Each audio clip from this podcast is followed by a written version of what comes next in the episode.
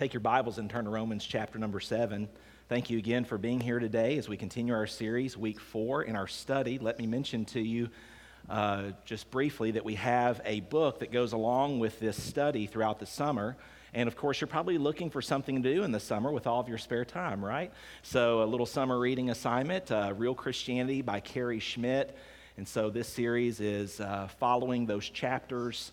Um, and we're discussing these in our small groups after the morning service for about 30 or 40 minutes. We've had some great small groups already in and around these, and, uh, and it's been very, very good. Uh, very good, even the conversations that have come up that have really challenged our thinking and caused us to evaluate things. And so I hope that you'll pick up that book out in the lobby right in front of our Grace Resource Center. That's what GRC stands for. The cost is $10. You can also, from what I hear, find a good deal online for them used even cheaper. So whether you get it online used or whether you get it here new from us, um, make sure to pick that book up as what I'm touching upon today. I don't have time to touch upon every detail, and so this book will definitely help you as you walk through each week with us. And so we're on week four, chapter four, and ultimately all these chapters are based upon the Word of God. I like good books that lead me back to the book. How about you? Amen? I love a good book that leads me back to the book, and this is exactly what real Christianity does um, for us. And so today we're looking at this message, and that is relationship, not religion. And I've got a little illustration to start us off here today. There we go. How many of you know what that is? Alka Seltzer. How many of you need one already today because you ate too much at breakfast? All right. Um, we are a lot like. Um, a lot of Christians, and I would say even us included, we're a lot like this Alka Seltzer. We uh, fizz up for a little bit. smells pretty good. We fizz up and then we fizzle out. Isn't that true? How many of us know of people who got saved and they fizz up for a short time and, and get very excited about their relationship with God for a few weeks, a few months, maybe a year or two? And then it seems like things fizzle out. And then, as I mentioned, if we're all honest, we could probably say that we've all been like this. We get very intense in our relationship with God, and, and then it seems like things fizzle out. They lose their, their punch. And that was fast. I didn't realize that that Alka Seltzer would fizzle out that fast. Wow, it's already done. Why is it that we are a lot like that Alka Seltzer? How many, of us, how many of you be honest enough to raise your hand and say, Yep, I'm a lot like that, Pastor? Why is that? I believe that what we're going to discover today in our study, I think this message today is going to challenge us to change our perspective from being focused primarily on what we're doing to being focused primarily on whose we are and also in the message today, I think we will confront many unrealistic expectations that subtly get presented to us of what the Christian life is going to be like and how that doesn't align with what we actually experience. I think sometimes a lot of Christians have false expectations built, and then when they don't experience those false expectations, that's one of the reasons they fizzle out. I think these two words, relationship and religion, really cause a lot of uh, setting up for failure in the Christian life. And so the reality is is Jesus promised to us life more abundant in him. And today I believe we will discover the source from which this abundant life truly flows. Because you can't manufacture abundant life. It's like the difference between a fake plant and a real plant. Fake plants look good, and they stay looking good because they're fake but they're not real. Fake fruit looks good, but try to take a bite of it. How's that going to work? How many of you have ever been fooled by fake fruit? You picked it up and you're like, oh, wax. Took you a, week to get that taste out of your mouth. And so we know the difference between veneer, surface, fake, and something that's real. So, where does, what's the source of abundant life in Christ? And so, my prayer today as we look at Romans 7 is that we would see this wrestling that Paul is going with. One of the writers of the New Testament, Paul was a believer in Christ. He certainly had an explosive beginning to his walk with Jesus. If, if you've studied the life of the Apostle Paul, what a, what a testimony of the power and the saving grace of God and the transforming power of the gospel of grace. And so Paul certainly had that kind of start to his life. But, but what was it? Because we're going to see here, Paul was struggling with fizzling out. And so, what I want us to see today is his struggle, but what I want you to see is the dichotomy between relationship and religion and how Paul finally realized that hope was found in a person, not a system. So, let's read Romans 7, starting in verse 7. What shall we say then? Is the law sin? God forbid. No, I had not known sin but by the law, for I had not known lust, except the law had said, Thou shalt not covet. So, Paul's saying here that the Old Testament law given to us is good because it points out our need for rescue. But it's a doctor that can only diagnose, it can't deliver. Now, praise the Lord, we've got a great physician who can deliver, who can heal, who can touch us at the core of our being and transform us from the inside out. And we'll talk about that today. So, Paul's just pointing out here that the system, the law, was good, that it showed him and pointed out his sin.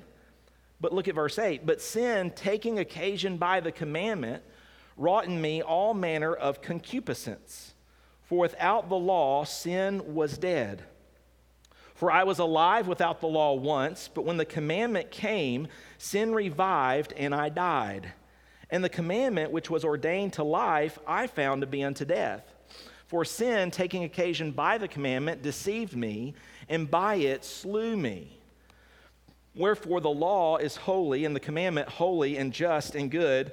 Was then that which is good made death unto me? God forbid. I, but sin, that it might appear sin, working death in me by that which is good, that sin by the commandment might become exceeding sinful. For we know that the law is spiritual, but I am carnal, sold under sin. For that which I do, I allow not. For what I would, that do I not. But what I hate, that do I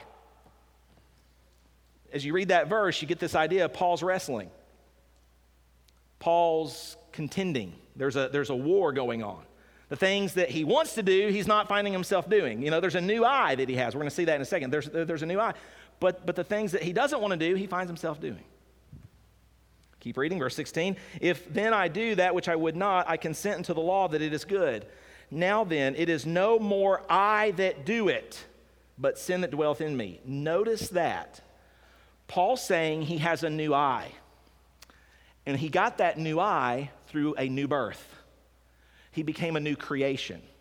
And this is a fascinating study because what Paul's saying is, is yes, he still sins, but sin is no longer of him, meaning his nature. He's got a new nature, a new I that doesn't want this sin, but there's still this power of sin working in him, thus the struggle.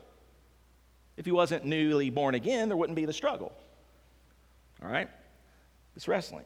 Verse 18 For I know that in me, and then again he locates the battle, that is in my flesh, mm, dwelleth no good thing. For the will is present with me. Where did he get that will? The Holy Spirit. But how to perform that which is good, I find not. For the good that I would, I do not. But the evil which I would not, that I do. There's again that wrestling. Have you been there before? Maybe you're there right now. good news, listen up you'll, you'll, you'll hear some good news and deliverance today. Verse 20 Now, if I do that, I would not. It is no more I that do it, but sin that dwelleth in me. So he says the, almost the same exact thing here in verse 20 that he did in verse 17. I find then a law that when I would do good, evil is present with me. For I delight in the law of God after the inward man, this new I. But I see another law in my members, warring against the law of my mind and bringing me into captivity to the law of sin which is in my members, which is in my body, the flesh. O wretched man that I am. And that word wretched simply means miserable. Have you ever been miserable before? Even in your Christian life, you're fizzled out. You know that these things are true. You've experienced that at one point. You've tasted and seen that the Lord is good, and, but now there's this miserableness. Mm. He says, O wretched, O miserable man that I am, who shall deliver me from the body of this death? I thank God through Jesus Christ our Lord. So then, with the mind, I myself serve the law of God, but with the flesh, the law of sin. Father, help us in these few short moments. We have a lot going on today in our uh, body here, in, in, in the body of Christ, a lot to celebrate. But Father, I pray that in these next several minutes, you would help us to focus on your word. Speak in and through me, speak to our hearts, and help us to see um, the nature of the struggle that Paul was dealing with here and to see the difference from how he started this passage to how he ended it. And may this be good news and life for us today. We pray these things in Jesus' name. All God's people said, Amen. So we read this passage and we see Paul laying out this issue here of this wrestling, this conflict, this struggle in his life. And so today, the title of the message is Relationship, Not Religion. How is it that we don't end up like this Alka Seltzer? How is it that we don't just fizzle out after a few short moments in our Christian life? How is it that we continue to grow and, and, and find that abundant life, which isn't just a mirage on a dry desert? How is that? Three truths, and you can write these down in your notes there this morning. They're provided for you. First of all, we have to establish a biblical framework we have to establish a biblical framework. And to help me do this, we're going to be looking at two thoughts here in this biblical framework. Number one, the lens of religion, the lens of religion. And secondly, the lens of relationship. So go ahead and write those two down while I get my objects. Today is one of those heavy object lesson messages. Everybody say, ooh, all right, ah. All right, what is this? It's a ladder, Pastor, of course. And uh, I've been thinking about climbing that here. We'll see if that works out. But uh, so we have the lens of religion. The lens of religion. So we're talking about a biblical framework here and how we view our relationship with God. Did God save us to be plugged into a system where we do more, do better, try harder, be more faithful? And of course, we all want new behaviors. We're not against behaviors here. We, we want to see people live right and do right but it's the motivation of how we get there. So many times in Christianity, we get the cart before the horse. And so we're trying to compel the cart to move forward, but the horse is in the wrong place. And so, in this issue of the lens of religion, there's two things that come to our mind as we, as we look at this issue of looking at our relationship with God through a religious framework, and that is ladders and rulers. What do I mean by that? In the, in the chapter that Cary writes here in chapter four, he talks about these two concepts of ladders and rulers. Um, if you frame your Christianity through the lens of religion, then God will always seem distant. He will always seem impersonal to you. He will seem disconnected from your present pain. Your religion will be like a spiritual ladder that you attempt to climb to get closer to God, to be more accepted by Him, to be more liked by Him, to get your prayers heard better. Um, the higher you climb, the better you think you're doing, and the better you feel like you're doing. But of course, we all know how that climbing of the ladder works. And, and so, what a lot of religions are about, even a lot of quote unquote Christian religion, is about ladders. And maybe one, one, uh, one religion's ladder is this size. Maybe another religion's ladder is a 12 foot ladder. Maybe you got a religion over here that's only got a four foot ladder. But what do you do? On every single system of religion, you start to try to climb that ladder, right? And, uh, and, and what happens is, is you're like, oh yeah, I'm doing pretty good climbing the ladder. I'm doing what the pastor tells me. I'm, I'm, a, I'm, I'm doing my five minute Devos every day. But then there's someone else comes along and says, I'm doing 20 minute Devos. How about you? And so what happens is, is we start to glory over our ladder climbing, but all of us know, all of us know very easily that, um, I'm gonna try not to fall, that we fall. And here's the danger of living in a system of religion the higher you climb, the harder the fall. Look at the passage that we just read and look at Paul's efforts to climb the ladder. The law is a ladder. The, the, the law, you know, if he followed the 10, good. You know, he didn't do this, he didn't do this, he made sure he did this. But, but it seems like as you read this passage, the harder he tried to climb, the harder he fell to where he was miserable. He was hopeless. You know why many people give up on Christianity? It's because they were told when they got saved that yes, God saves you by grace, but then your growth in Him is all based on your efforts. And what we forget is, as Ephesians 2.10 says, for we are His workmanship. He actually is the one doing the work. Uh, Philippians 1.6, He which hath begun a good work in you, salvation, will perform it till the day of Jesus Christ. And so what happens is, is a lot of times religion is like climbing a ladder, and so we try harder. And so re- religion sends us on this never-ending, hopeless journey to climb to God. Another way that re- religion can be illustrated is with a ruler. With a ruler. We compare to each other by human math and, and earthly standards. We make God very small in that effort because what we're saying is, is that we can reduce holiness to a ruler. We can reduce God to a box. Um, and so holiness becomes attainable by our own individual efforts and means.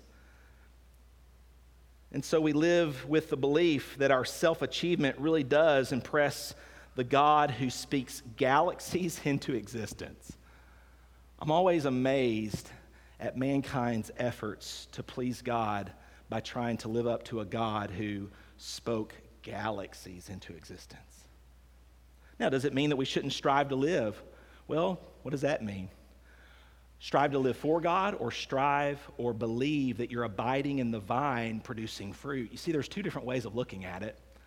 In one, you produce fruit, and another, you're trying to gain work. So, rulers. Modern religious thought is like a child who has proudly announced that he'll build a ladder or he has a ruler. And of course, there's again different debates over rulers. You got your big list, you got your small list, and everybody's measuring everybody and how they measure up. If your focus this morning is on someone else and how they're either measuring or not measuring up, you're missing the power of the gospel today. But that's our focus because why? Because man sees the outward appearance, but God looks on the heart. And God sees that ruler, God sees that ruler, He sees that ladder, He sees every ladder as a failure in understanding the difference. And this is exactly Paul's struggle.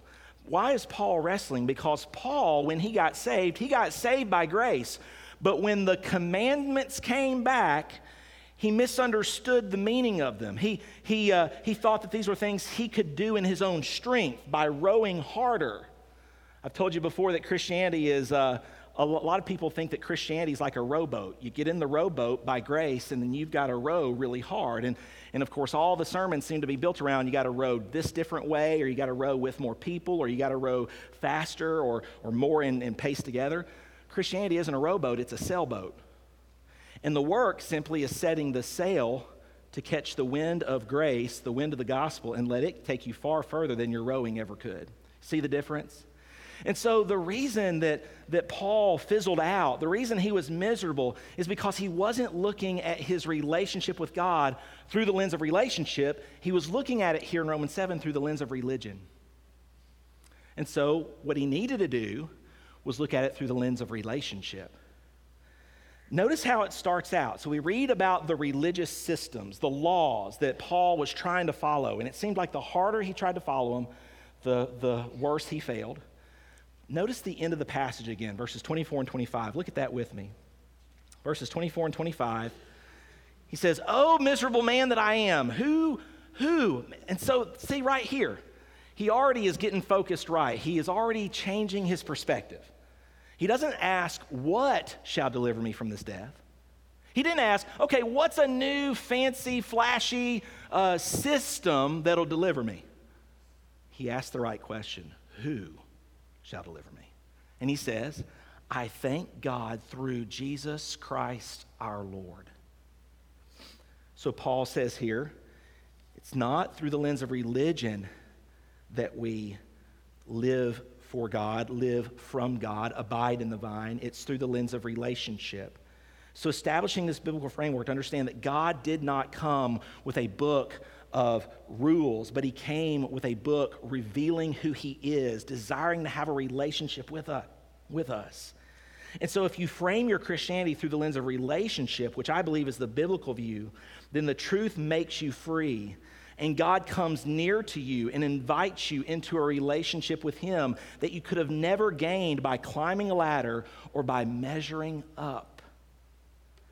And what's sad is, is so many Christians get saved and then they slip right into this religious system, just like Paul did, of trying to climb and try to measure. And no wonder they walk away from their faith because they get miserable, but they never turn to the who. And if there's anything I can tell you that is a passion of my ministry here for as long as I draw breath, is that we would see that this is a living, vibrant relationship, and it's not primarily about a religious system. In fact, the word for religion in Latin is religare, meaning to bind again. God did not save us to be bound again to things that we cannot do in our own strength. We could never do it. That's why Christ had to do it for us. And now, through the new birth and the new covenant, he lives far higher than the law could ever take us. It's the law of love. It's simple. It's so simple. All those things are thrown in when it's about love, loving God and loving others. And so, God's grace and goodness, what it does, when you really see the gospel for what it is, it crushes all the phony ladders, it snaps all the yardsticks. God, grace brings God very near to us with open arms. The cross of Jesus bridges an immeasurable distance between sinful man and a holy God. God invites humanity to approach him boldly and to be adopted by him personally. Do we know this God in this way? I want you to look at some words that God uses throughout the New Testament to describe his relationship with you new birth, new life, new creature, regeneration, justification, reconciliation, remission, propitiation. A lot of these are big words, but just follow ransom, salvation, redemption, forgiveness in all of these words, whether we know the exact meanings of all of them or not, in all these words, none of these words, none of these words from the Bible imply self effort on our part. They don't imply self effort. They don't imply climbing a ladder. They don't imply measuring up to a measuring stick. All of them, all these words characterize God coming down to us and doing for us what we could not do for ourselves. Like that word justification. It says in Romans 3 that God justifies the ungodly. We cannot justify ourselves. God forgives sin. We cannot forgive ourselves. God saves us. We cannot save ourselves.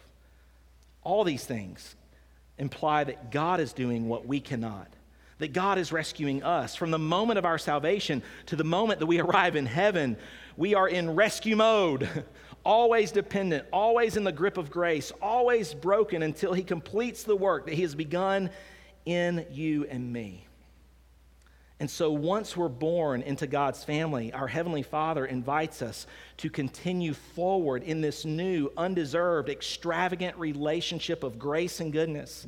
He invites us, catch this, to know Him, to love Him, to enjoy Him, and to yield to Him know, love, enjoy, yield in grateful obedience. When God saves you, He does not save you to start trying to measure up to a stick or to climb a ladder. He saves you to rest at the foot of the cross and to know Him, to enjoy Him, to love Him, and to yield to Him in grateful obedience. Do you see the difference? Do you see the difference between looking at your spiritual life through the lens of religion or looking at it through the lens of relationship? I love how Cary says it in this chapter here on this commentary on this passage in Romans 7. He says this is a relationship of unconditional acceptance and absolute dependence. So powerful and so expressive of what our relationship with God is. God accepts us not because of any conditions that we deserve. We, we didn't earn an audience with God because of our measuring up or our climbing. Jesus is the one that earned us acceptance with God, made accepted in the beloved, Ephesians 1 6 tells us. And the beloved there is talking about Jesus. He's God's beloved, God's only beloved. And so unconditional acceptance and then absolute dependence. But here's the challenge and we see it with Paul here, don't we? The challenge is we get saved by grace and then we think it's our job to grow by grit. No, we grow in grace.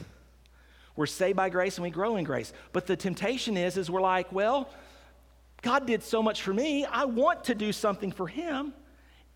And that's not wrong either.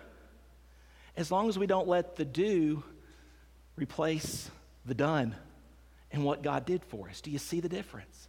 It's subtle, but it makes all the difference in the world for whether we fizzle out or whether we go forward and keep, keep continuing. And so, why do we struggle with embracing that Christianity is a relationship and not a religion? For, uh, there's probably folks sitting here saying, ah, this sounds like he's just trying to preach a way for us just to do whatever we want. No, because when you really get the gospel and grace, it frees you to do what God wants because he's given you a new I. You see, Paul knew there was a new part of him that didn't want this junk any longer. It's one of the greatest evidences of your salvation this morning is that there's a part of you that's miserable when you sin. You hate it. You know it's been there maybe for weeks, months, years. You want to be free from it. In fact, sadly, some people even consider taking their life because they're that miserable in their sin. Oh, don't do that. See that Christ has promised you life more abundant. Maybe you've just been hearing the wrong, the wrong message. Hmm. You see, the reason that we struggle with embracing that Christianity is, is a relationship and not a religion is because embracing it as a relationship involves humility and honesty. You know what it means to embrace Christianity as a relationship and not a religion? It means getting honest to say you're not really that good of a ladder climber as people think you are. You're not really measuring up as much as people think you are. And that's exactly what Jesus did when he confronted the Pharisees. They looked like they measured up. But boy, did he hammer them in Matthew 5, 6, and 7 with the Sermon on the Mount. You say that uh, thou shalt not commit adultery. I say if you've thought about it in your heart, you've already committed it. Snap. You see? What was Jesus pointing out? He's pointing out, guys, stop playing the game. And what embracing the gospel and what Christ did for us as a relationship, it means for us to finally get honest and say, you know what, I'm not that good of a ladder climber anyway. I come to church and I put on this, this performance like I'm a good ladder climber, like I'm a good stick measure upper. So it involves that. You see, the system can never save us nor secure us. We aren't doing a great job of following a system anyway. Even if we were outwardly, we're totally bankrupt inwardly. And systems could never save us, nor can they ever satisfy the true thirst for our souls, nor can they shape and transform our lives. Systems only seek to control and conform, but the Savior saves, inspires, motivates, and transforms. And folks, this is the difference. Hey, young people graduating today, this is the difference. I mean, some of y'all, you're uh, you know moving away. You're going to be married soon. You're going to probably move to a different city. And when you're looking for a church, I want to encourage you, young people, to find a church that focuses on the relationship that really makes sure to keep your eyes focused on Christ and off of this stick and that ladder and that person. Oh, they're, they're climbing the ladder really good. All that's bankrupt and it's a distraction, and it brings us right back to Romans 7 and Paul in his misery. Fizzled out. So, a biblical framework of understanding that our relationship with God is a relationship with a person, a who, and it's not about adopting or maintaining or conforming to a system. Number two, there in your notes, clarifying expectations. These will go quick. Clarifying expectations. Number one, what do we expect from Jesus? You see, what happens is, is when we get saved, and if we're not careful, even how we hear preachers preach certain things about the gospel, we think that, oh, when we get saved, we're going to be happy all the time. Happiness, you know, so we think that becoming a Christian should make us happy. Um, we also think that becoming a, a, a Christian is going to mean that we're going to have peace all the time. You know, there's going to be this internal sense of rest and stability, and we're not, not, not going to have any conflict, any wrestling, any struggling. Forgiveness, you know, uh, we're, we're, we're forgiven. That means that because we're forgiven, we're not going to struggle with, with our flesh anymore, and we're never going to sin again because we're forgiven. So we think that forgiveness of sin means that we have immediate power over sin. Now, it's the good news of the gospel. There is a new part of you that does, but we don't know it. And so we struggle with knowing. We struggle with repenting and changing our mind to the truth of what the gospel says. And so we hear about this new life And we're like, man, I expected my new life to be easier than my old life. I thought when you got saved, everything was better. Huh. Eh. You've just entered into a war. When you trust Christ, you've become Satan's enemy. You're now God's child. And so, what we actually experience in Jesus is different than what we expected the Christian life was going to be like. We thought we were going to be happy. We thought we were going to be at peace. We thought that we were going to have immediate victory over all of our sin struggles. We thought that uh, uh, we, uh, we thought that this new life was going to be easy and not hard. But then what we actually experience is this joy and hardness. Isn't that funny? How many of you know that, that? That the Christian life is hard? How many of you know the Christian life can be hard? Raise your hand. But how many of you also know that the Christian life in the midst of that hardness can also be indescribably joyful? I've seen it. I've seen it in families' lives. I've seen people go through incredible hardness, and yet there's this joy that can't be robbed. We also experience peace in the midst of conflict. You see, biblical peace is not the absence of conflict, biblical peace is peace through the conflict. And so that's what we experience actually is peace in the midst of conflict. The peace of God is with us at all times, even in the midst of some of our most serious storms. Peace in the midst of conflict. So there's this conflict going on. It says in Galatians 5, verse 17, For the flesh lusteth against the spirit, and the spirit against the flesh. And these are contrary the one to the other, so that you cannot do the things that you would. So there was a war going on in Paul's life, a battle. But yet he says that the peace of God passes all understanding. So he was in this conflict, but he also had peace. Forgiveness and failure we try and fail. And then, because of our failures, our, our conscience seeks to condemn us. Satan seeks to accuse us. But the Holy Spirit seeks to comfort and remind us of the finished work of the cross and his ongoing work of growth and transformation in our lives. And so, yes, we are forgiven of all of our sin because of the shed blood of Jesus, but yet we still struggle with failure. Why? Because we try to make the Christian life a religious system rather than a vibrant, growing relationship. That's what Paul did. Paul tried to enter him back into a system, and because of that, it stirred up sin in his life. And so when we come to know Christ, we have joy and hardness, peace and conflict, forgiveness and failure, but we also have answers, but yet in those answers, we get more questions. How many of you, when you got saved until today, you can say that, that in your life, uh, you actually have more questions now about God than you did when you, when you got saved? Anybody like that, like me?